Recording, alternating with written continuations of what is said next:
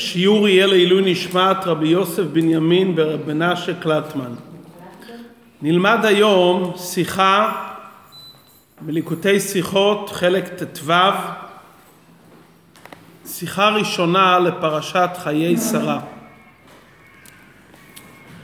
ידוע ששמות הפרשיות מרמזות על תוכן הפרשה. פרשה שנקראת בשם חיי שרה צריכה לכאורה לדבר על החיים של שרה אימנו בהיותה בחיים. והנה שמעיינים בפרשה אנחנו רואים שכל המאורעות המסופרים בפרשה התרחשו לאחר פטירת שרה. ולא רק שהמאורעות אירעו לאחר פטירת שרה, אלא גם התוכן של המאורעות זה הפך מחיי שרה. בתחילת הפרשה מסופר איך שאברהם אבינו קונה את מערת המכפלה בשביל קבורת שרה. בהמשך הפרשה מסופר על נשואי יצחק ורבקה, שבהמשך נאמר וינחם יצחק אחרי אמו. וכדברי רש"י, מי שמתה הרי הוא מתנחם באשתו. עוד פעם מזכירים את פטירת שרה ולא את חיי שרה. וכן סיום הפרשה שנאמר בנוגע לאברהם אבינו ויוסף אברהם ויקח אישה כלומר אברהם שנושא אישה לאחר פטירת שרה. בסיום הפרשה ממש מדובר בנוגע לתולדות ישמעאל שעל ישמעאל אמרה שרה וביקשה מאברהם גרש האמה הזאת ואת בנה. ולכל זה קוראים פרשת חיי שרה? מה הכוונת הדברים? הדברים יובנו על פי מה שהתלמוד מביא יעקב אבינו לא מת מה זרו בחיים אף הוא בחיים עניין של חיים זה נצחיות, חיי עולם. כדי לזכות לחיים נצחיים זה אפשרי רק אם אדם דבוק בהשם שהוא מקור החיים והוא הנצחי ועליו נאמר השם אלוקים אמת ואתם הדבקים בהשם אלוקיכם חיים. כלומר, החיים, היציבות של החיים זה הנפש. כי גוף שאין בו נפש הוא נאבד מקיומו. הגוף שומר על קיומו ועל המבנה שלו בזכות הנפש. היסוד הרוחני, שזה הנפש, הופך את הגוש חומר ליצור חי. החומר הגשמי עצמו הוא לא יציב, הוא נוטה להתפרק, כפי שלמדנו כל נברא הווה ונפסד. והוא נחלש עד שהנפש עוזבת אותו, וכשהנפש עוזבת הוא חוזר למצב הטבעי, גוף תומם, דומם, עד שהוא מתפרק לחלוטין. זה לא נקרא חיים אמיתיים. נצחיות של חיים זה רק בחיק הבורא, שהוא חי בחיי החיים והוא נצחי. ולכן הדרך היחידה לחיים אמיתיים זה דבקות במי שהוא חי בחיי החיים, כנאמר ואתם הדבקים בהשם אלוקיכם חיים כולכם היום. ולכן, מתי ניכר החיים של האדם?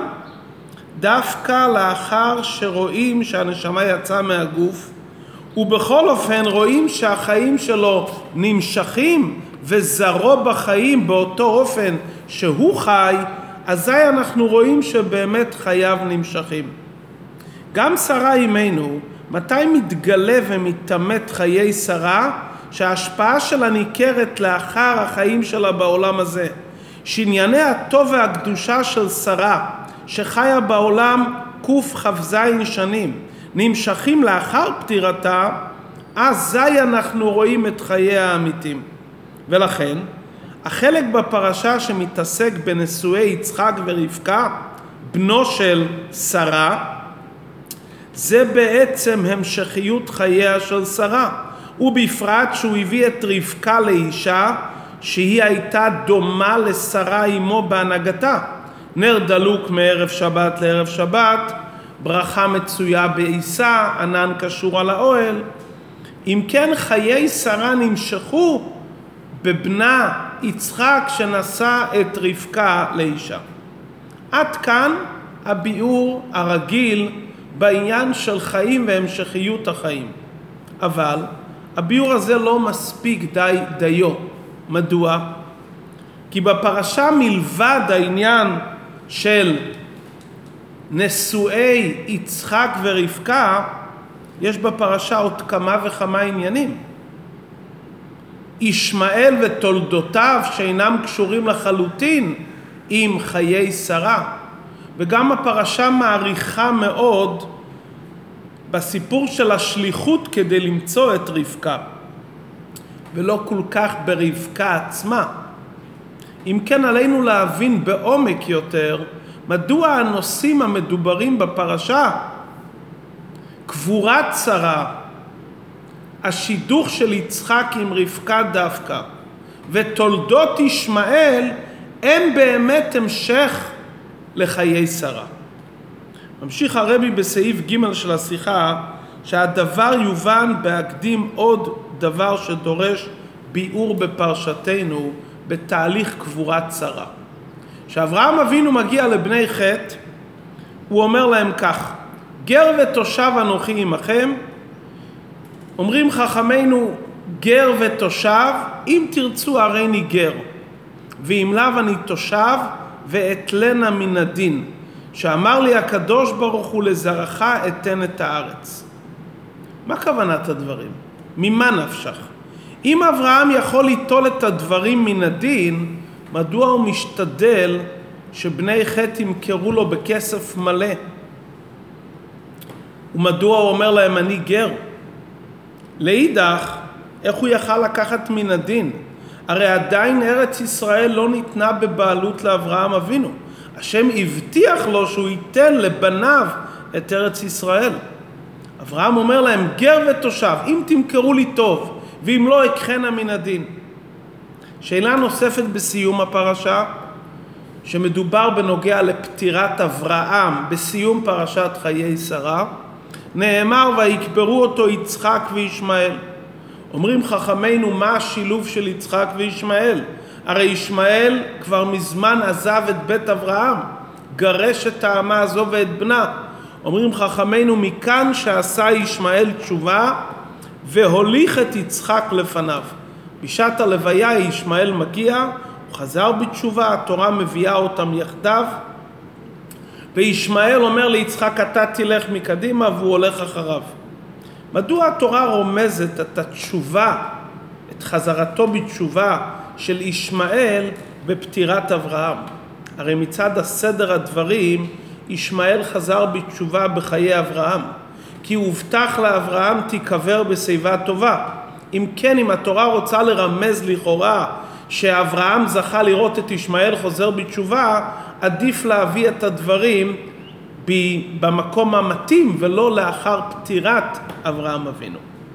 כדי להבין את זה, עלינו להבין בעומק מה ההבדל המהותי בין אברהם לשרה בשליחות שלהם בעולם. הם היו זוג, אברהם אבינו ושרה אימנו, ובכל זאת לשניהם היה שליחות משותפת ולאידך שליחות שונה. אברהם אבינו עניינו היה לפרסם את השם לכל באי עולם, לכל סוגי האנשים. אברהם אבינו מקריא את שמו של השם בפי כל עובר ושב, ואפילו לערבים שמשתחווים לאבק רגליהם, אברהם מכניס אותם לבית ומספר להם על הקדוש ברוך הוא. אברהם כפשוטו אומר לקדוש ברוך הוא לו ישמעאל יחיה לפניך. אברהם אבינו היה אב המון גויים. שרה לאידך הייתה אמו של יצחק בלבד, ושרה משתייכת רק לעם ישראל. שרה לא המשיכה אלוקות לכל העולם, מאז שנולד יצחק, שרה ממשיכה את החינוך רק ליצחק. ולכן שרה אומרת גרש האמה הזאת ואת בנה כי לא יירש בין האמה הזאת עם בני עם יצחק. והיא הצליחה לפעול לזה אצל אברהם כפי שהשם אמר לאברהם תשמע לדברי שרה אל ירא בעיניך. למרות שאברהם מצידו רצה שישמעאל יישאר וירא הדבר מאוד בעיני אברהם. כלומר יש כאן גישה שונה ושליחות שונה אברהם אבינו השליחות שלו להביא את הקדוש ברוך הוא לכל העולם ולכן אברהם אבינו גם רוצה להשפיע לישמעאל ולגלות לכל העולם את אחדות השם. שרה אומרת לו, אני שייכת רק ליצחק, גרש האמה הזאת ואת בנה. הוא לא שייך שהוא יקבל השפעה מאברהם ביחד עם יצחק. עם ישראל מקבלים השפעה מיוחדת מאברהם, ומה שהיה עד לידת יצחק נגמר. מעכשיו אברהם אבינו וכל ההשפעה האלוקית עוברת רק ליצחק ובניו. זה ההבדל העיקרי בין אברהם לשרה. אברהם עד היום נקרא במובן מסוים אב המון גויים. שרה לא, שרה שייכת ליצחק והיא מפרידה את אברהם אבינו מהשייכות שלו לכל העולם ומשייכת אותו רק ליצחק ובניו. זה הנקודה של שרה. הנקודה הזו ששרה מדגישה את המעלה הייחודית של עם ישראל, שזה יצחק שנולד לשמונה ימים, זה בעצם מסופר בפרשתנו בכמה שלבים. שלב ראשון, מערת המכפלה זה מקום קבורתם של אדם וחווה. אדם וחווה היו אבות כל המין האנושי. לפי זה, מערת המכפלה הייתה צריכה להיות שייכת לכאורה לכל העולם. אברהם משתדל לקנות את המערה לקבורת שרה ומאז זה מקום המנוחה רק של האבות והאימהות. כלומר להדגיש לדורות שההתייחסות של עם ישראל לאדם וחווה שאר האומות אין להם שייכות לעניין. הם באמת גם יצאו מאדם וחווה אבל עיקר המין האנושי מה התפקיד שלי? זה עם ישראל וכפי שכתוב בליקוטי לתורה לאריזל, שהשם ברא את אדם הראשון, כל הנשמות היו כלולים בו איזה נשמות ישראל, ולא היה בתוכנית שיהיה אומות העולם. רק אחרי החטא נוצר מציאות של אומות העולם. אם כן אברהם אבינו אומר, רגע, שרה, מה היא עמדה בתוקף? שהמציאות זה של עם ישראל, זה העיקר. העולם נברא בשביל יצחק ובשביל עם ישראל. לוקח אברהם את מערת המכפלה וקונה אותה מיוחד בשביל שרה ולאה ורבקה וכאן נהיה שייכות מאדם הראשון מפרידים ואומרים מה העיקר של אדם הראשון? עם ישראל. שלב א'. שלב ב' בהמשך הפרשה אליעזר הולך להביא שידוך ליצחק. אליעזר היה תלמיד של אברהם דולה ומשקה מתורת רבו לאחרים, זכה שעל ידיו יהיו ניסים רבים, ועליו נאמר יפה שיחתן של עבדי אבות מתורתם של בנים. ואליעזר מבקש להשתדך עם אברהם, היה לו בת, אומר לו אברהם, עד כאן, אתה דולה ומשקה וכולי, אבל בני ברוך ואתה ארור ואין ארור מדבק בברוך. כלומר, מבלי הבט על המעלות הנפלאות של אליעזר, בכל אופן, בשייכות לעם ישראל שמתחיל מיצחק, אין לך שייכות. עוד פעם הבדלה ובירור שיצחק שייך לעם ישראל ואפילו לא שאליעזר ישתדך עם יצחק. שלב שלישי ומכריע בסיום הפרשה, אברהם אבינו יש לו הרי בן ישמעאל זה לא מאדם וחווה שהגיעו כל העולם, זה לא אליעזר, זה בנו. והנה בסיום הפרשה שאברהם, ויוסף אברהם ויקח אישה ושמה קטורה, ותלד לו, ויתן אברהם את כל אשר לו ליצחק. ולבני הפילגשים נתן מתנות וישלחם מעל יצחק בנו. אברהם אבינו עושה את ההפרדה, יש לי עוד ילד, מתנות הוא יקבל, אבל אני מפריד בינו לבין יצחק. ליצחק אני נותן את כל אשר לי, ולהם אני נותן מתנות. שהתורה מציינת בסיום הפרשה תולדות ישמעאל בן אברהם, מיד התורה מדגישה, אשר ילדה הגר המצחית שפחת שרה. מי לא יודע את זה? התורה מדגישה המציאות של ישמעאל ותולדותיו לעולם ועד זה שפחת שרה. יצחק הוא בן של האימא, של האישה. כאן יש פה את ההמשכיות של אברהם אבינו. ישמעאל, שפחת שרה. ולכן התורה רומזת את התשובה של ישמעאל כאן בנוגע לקבורה של אברהם, שהוא הוליך את יצחק לפניו. מה היה הבעיה של ישמעאל? הוא טען אני הבכור ונוטל פי שניים. הוא לא הכיר באמת שיצחק הוא בן הגבירה והוא בן השפחה. שרה אומרת לו יירש בן האמה הזאת עם בני עם יצחק ועל זה הם חלקו. כאן בקבורה של אברהם מודה ישמעאל ואומר לו למי זה שייך? זה שייך רק לאברהם בפטירה, אני לא נחשב כיורש, אני בן השפחה ואני מוליך אותך יצחק לפניי. עכשיו אנחנו מבינים איך הפרשה נקראת חיי שרה. מה שרה כל חייה היה? נכון אברהם הוא אב המון גויים, נכון אברהם ממנו יצא ישמעאל, אבל יצחק זה משהו אחר לגמרי. עם ישראל קשור עם יצחק, על זה היא דיברה כל החיים. יש כאן העולם כולו ויש כאן עם ישראל. העולם כולו בא מאברהם, ישמעאל לפחות, העולם כולו בא מאדם וחווה. אבל יש בתוך העולם מציאות עיקרית ופנימית שאליה מתייחסים באופן שונה כי השליחות של עם ישראל שונה והמציאות של כל אומות העולם זה בעצם לשרת את השליחות הפנימית של עם ישראל. זה היה חיי שרה. אברהם עניינו היה אב המון גויים. איפה רואים את חיי שרה? מה שהיא כל החיים דגלה בזה, בשלושת המאורעות המסופרים בפרשה. אברהם אבינו נלחם לקנות את המערה, שלא ייקרא שם אדם הראשון וכל יוצאי חלציו במערה, אלא דווקא שרה והמשך רבקה ולאה, יצחק ויעקב, ועד עולם זה כך.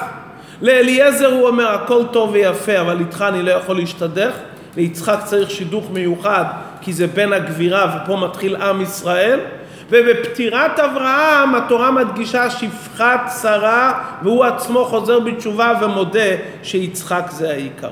לכן זה חיי שרה. בעומק יותר ממשיך הרבה בסעיף ז' מה כל המציאות של העולם? השם ברא את העולם, שמיים וארץ וכל צבאיהם. כל המטרה של הבריאה זה לצורך עם ישראל. יש בן ויש כל העולם כולו. לכולם יש שליחות.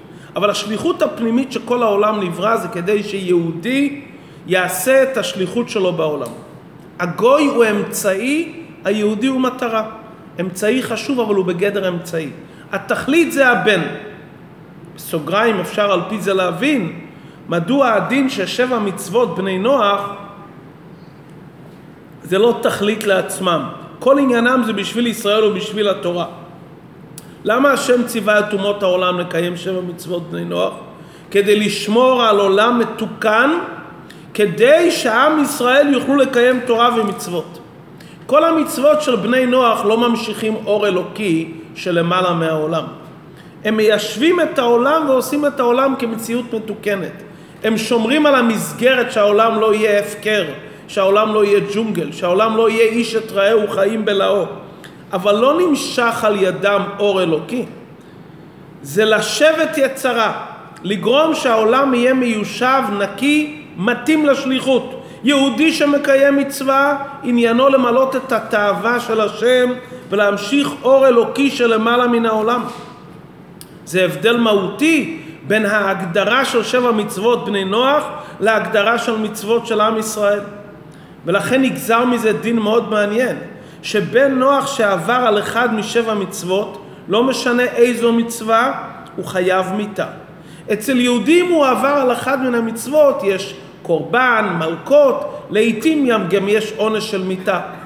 מדוע אצל גויים מחמירים יותר לכאורה? הרי המצוות שלו לכאורה הם רק לשבת יצרה, אבל להם הם הדברים. מכיוון שכל המציאות של הגוי זה לשמור על המסגרת התקינה, אם הוא לא שומר על המסגרת התקינה אין לו זכות קיום. הזכות הקיום של הגוי, שהוא יודע שהמציאות שלו זה להגן ולעזור לעם ישראל. ולכן אם הוא עבר על אחד מן המצוות, שאומרים שהוא חייב מיתה, הכוונה לומר, אין לו, הוא חסר משמעות בחיים, הוא כבר לא צריך להיות. כי כל המציאות שלו זה בשביל זה. יהודי, יש לו מציאות בפני עצמו. ולכן אם הוא לא זוכר את השליחות שלו, הוא גם נענש, אבל העונש הוא לפי הפגם. אבל פה זה לא שבירת המסגרת. גוי כל עניינו לשמור, לשמור את המסגרת. ברגע שהוא לא ממלא את התפקיד שלו, בדרך ממילא הוא מאבד את המציאות שלו. מכיוון שכל המציאות של העולם נברא בשביל ישראל, עולמות עליונים וכל היקום נברא בשביל האדם ובשביל היהודי בתוך כללות מן האדם, ומכיוון שאברהם אבינו היה היהודי הראשון ויצחק בנו הוא הראשון שנימול לשמונה, היה צריך להיות מודגש הנקודה הזאת שבעצם כל מציאות הבריאה והעולם זה בשביל היהודי. כשאברהם אבינו ניגש לבני חטא, אומר להם ככה, תדעו, ארץ ישראל נברא על ידי הקדוש ברוך הוא לעם ישראל. הקדוש ברוך הוא נתן איזה זמנית אליכם כדי שיהיה את העניין שאנחנו ניקח את זה מכם. יש כוונה אלוקית להוציא את החושך מהאור, להתהפכה חשוך עלי נאורה. ברצונו נתנה להם ונתנה לנו. ולכל דבר יש זמן שמגיע, מתי זה מגיע לייעוד שלו לעם ישראל. רוב עם ישראל, כללות ארץ ישראל, הייתה צריכה להגיע לבני ישראל בזמן יהושע, ולא לפני זה, כדי שלא תרבה עליך חיית השדה. ועם ישראל היו צריכים לכבוש את זה. מערת המכפלה הייתה צריכה להגיע לידי אברהם לצורך קבורת שרה על ידי שהוא קונה את זה מבני חטא. אומר אברהם אבינו לבני חטא, תראו, העולם כולו נברא בשביל שאנחנו נעשה את השליחות, שהיהודי יעשה את השליחות.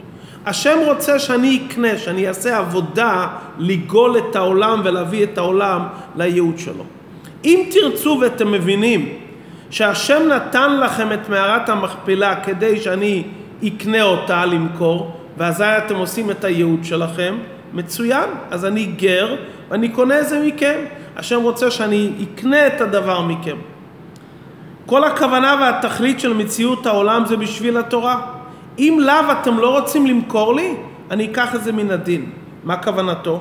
אם אתם לא ממלאים את התפקיד והמכוון שאתם מבינים שמערת המכפלה שנמצאת ברשותכם זה זמנית וכל עניינה שאני אזכה לקנות אותה, להראות את היוקר של העניין, אז אני אקח את זה מן הדין.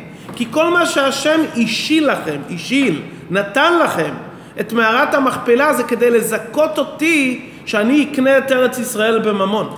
זה הגיע בזכות שרה אימנו, שהיא זאתי שכל הזמן דגלה ואמרה שבן השפחה הוא בשביל בן הגבירה. ולכן פה ויקם אברהם מעל פני מיתו, הוא רואה שרה, ואז הוא מדבר לבני חטא ואומר תדעו, אם תדעו שהמטרה בשביל עם ישראל ותמכרו לי אני גר, ואם לא אני אקח את זה מן הדין.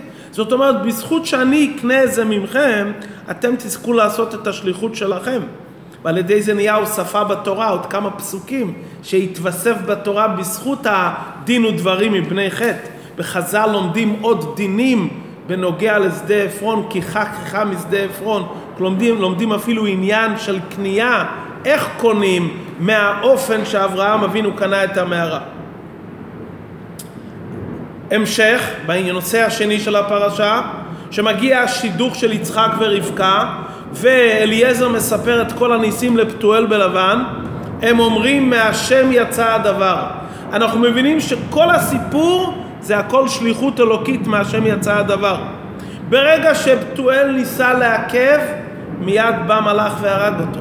עוד פעם רואים שכל הניסים שהיו, ואם מישהו רוצה לעכב אין לו שום, מציאות. כי כל המציאות של הבריאה כולה היא בשביל עם ישראל.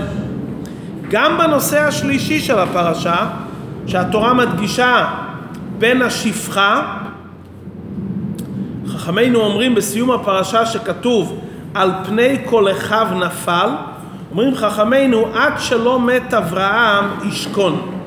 משמת אברהם נפל. הפירוש הפנימי שבזה, כל זמן שישמעאל מרגיש שהוא קשור עם אברהם, שבתודעה שלו הוא מבין שהוא שייך לאברהם והוא נולד מבין השפחה, יש לו זכות קיום. והוא יכול להתקיים בעולם בזכות התפילה והבקשה של אברהם, לו ישמעאל יחיה לפניך. ברגע שמת אברהם, הוא מנתק את הקשר שלו ואומר, אני יכול להסתדר לבד, ואני לא בשביל אברהם אבינו, נפל, המציאות שלו איננה. אם כן אנחנו רואים, בכל הפרשה כולה, רואים את הנקודה העיקרית.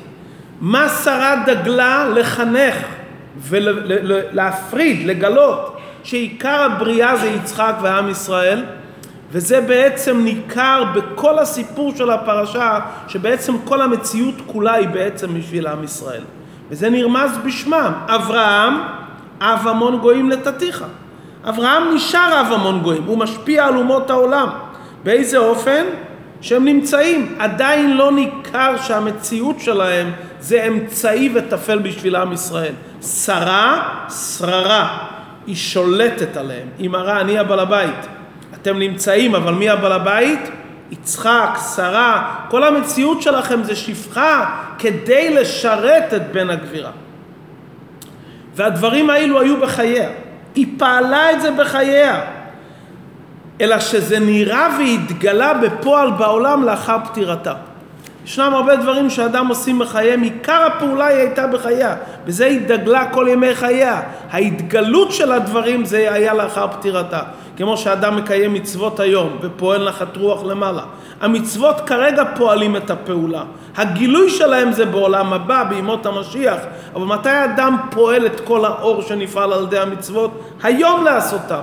חיי שרה זה רק גילוי של אותן פעולות שהיא עשתה במשך כל קכ"ז שנות חייה, היא פעלה בנקודה הזאת שהעולם יכיר שכל המציאות של אומות העולם והעולם כולו זה לשרת ולהביא את היהודי לשליחות הפנימית שלו. מה אנחנו לומדים בזה הוראה לימינו אלה?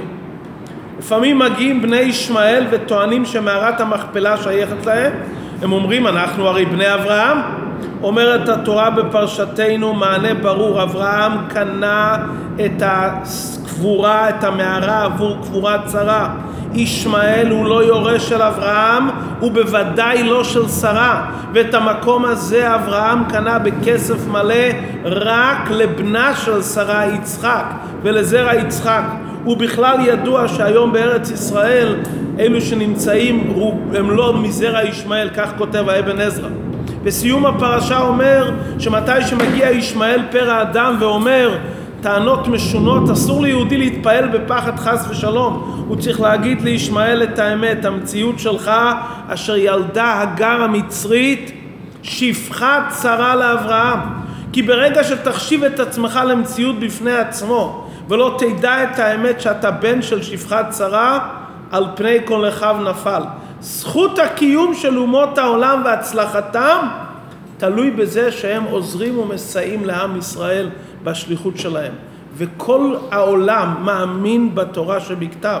וברגע שיספרו את מה שכתוב בתורה באופן ברור ויבארו את זה באופן מתאים לעינם יהודים, בסגנון מתאים אבל באופן ברור, ובוודאי שבני ישראל לא ייפלו ברוחם חס ושלום לפני אומות העולם, ועל אחת כמה וכמה לא לפני אלו שמחשיבים את עצמם לבני ישמעאל, ייפסק הלחץ על בני ישראל, מכיוון שגם אומות העולם יכירו וירגישו, המזל שלהם יראה שהטובה שלהם האמיתית והפנימית שהמערת המכפלה וכל ארץ ישראל לגבולותיה תהיה לגמרי בגלוי עוד בסוף זמן הגלות ברשות בני ישראל.